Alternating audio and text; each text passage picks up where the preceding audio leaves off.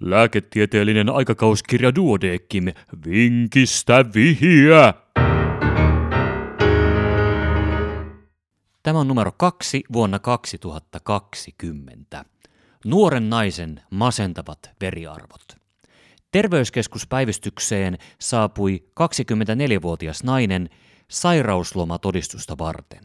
Nuori nainen oli viihtynyt työssään hyvin, mutta päivittäinen väsymys oli vaivannut jo puolen vuoden ajan.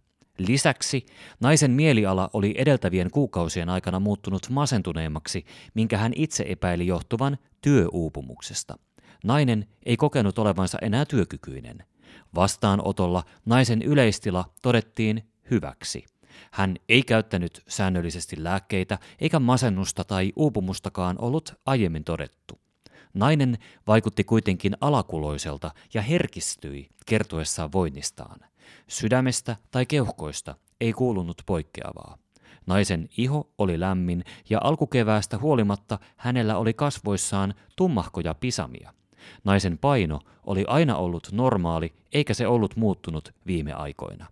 Verenpaine todettiin matalaksi 87 kautta 59 ja hänen silmissään mustenikin herkästi, kun hän nousi aamuisin sängystä. Potilasasiakirjoja tarkistaessaan lääkäri huomasi, että potilaalta oli terveyskeskuksessa kolme päivää aiemmin mitattu poikkeavia elektrolyyttiarvoja. CRP-pitoisuus oli 7 eli viitealueella, leukosyytit 6,3 eli viitealueella, hemoglobiini myöskin 131 viitealueella, kuin myös trombosyytit 278.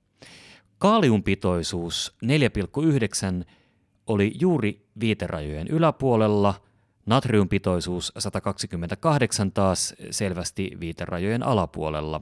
Kreatiniinipitoisuus plasmassa puolestaan oli 64 eli viitealueella. Kysyttäessä selvisi, että nainen oli edeltävällä viikolla käynyt keskussairaalan yhteispäivystyksessä pahoinvoinnin ja oksentelun takia. Yhteispäivystyksessä todettujen poikkeavien elektrolyyttiarvojen epäiltiin johtuvan oksentelusta, mutta naista oli pyydetty käymään tarkistuttamassa arvot terveyskeskuksessa seuraavalla viikolla. Naisen poikkeavat veriarvot jäivät mietityttämään päivystävää lääkäriä, joten Ennen sairauslomatodistuksen laatimista hän päätti ottaa muutaman laboratoriokokeen selvittääkseen asiaa tarkemmin. Verikokeista löytyikin syy potilaan oireisiin ja poikkeaviin laboratoriokoetuloksiin. Mistä oli kysymys? Ja vastaus seuraa hetken kuluttua.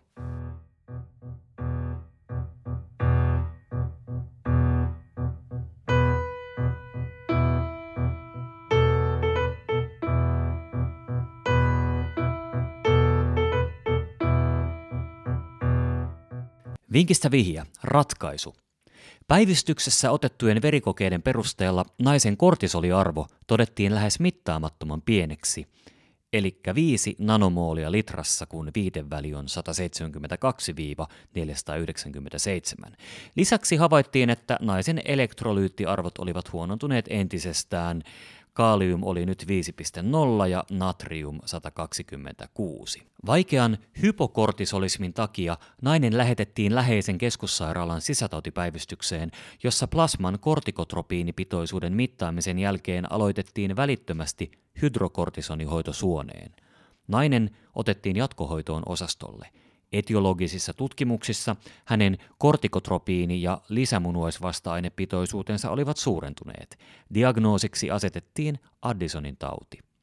Addisonin taudissa lisämunuaisen kuorikerroksen vajaatoiminta aiheuttaa glukokortikoidien ja mineralokortikoidien puutteen. Sekundaarinen hypokortisolismi taas syntyy kortikotropiinin puutteen pohjalta, jolloin mineralokortikoidien eritys jatkuu normaalina – Tyypilliset glukokortikoidivajeen oireet ovat voimattomuus, väsymys, pahoinvointi, laihtuminen ja ärtyneisyys. Mineralokortikoidien puute johtaa sen sijaan elektrolyyttihäiriöihin, hyponatremiaan ja hyperkalemiaan ja hypotensioon. Pisamat potilaan kasvoissa tulkittiin hyperpigmentaatioksi, jonka kortikotropiinin erityksen kiihtyminen saa aikaan ihossa ja limakalvoissa.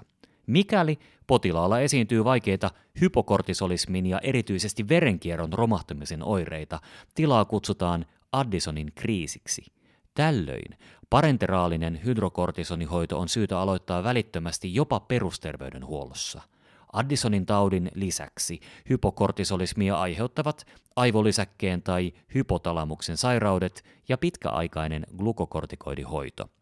Väsymysoireen syy löytyy harvoin verikokeiden tuloksista, ja oiretta selvitettäessä pärjätään yleensä muutamalla kokeella, kuten perusverenkuvalla, kilpirauhas- ja elektrolyyttiarvoilla sekä veren glukoosipitoisuudella, joka muuten tällä potilaalla oli normaali. Tärkeimmät tutkimukset ovat hyvä anamneesi ja yleistilan huolellinen selvittely, joiden avulla yleensä pystytään löytämään viitteitä väsymyksen elimellisistä syistä. Osastolla potilaamme piristyi nopeasti ja kotiutui lyhyen osastohoitojakson jälkeen hyvävointisena tablettilääkityksen kerran. Sairauslomatodistus kirjoitettiin vain muutamaksi päiväksi. Ja tämänkertaisen vinkin oli kirjoittanut Max Oström Vaasasta.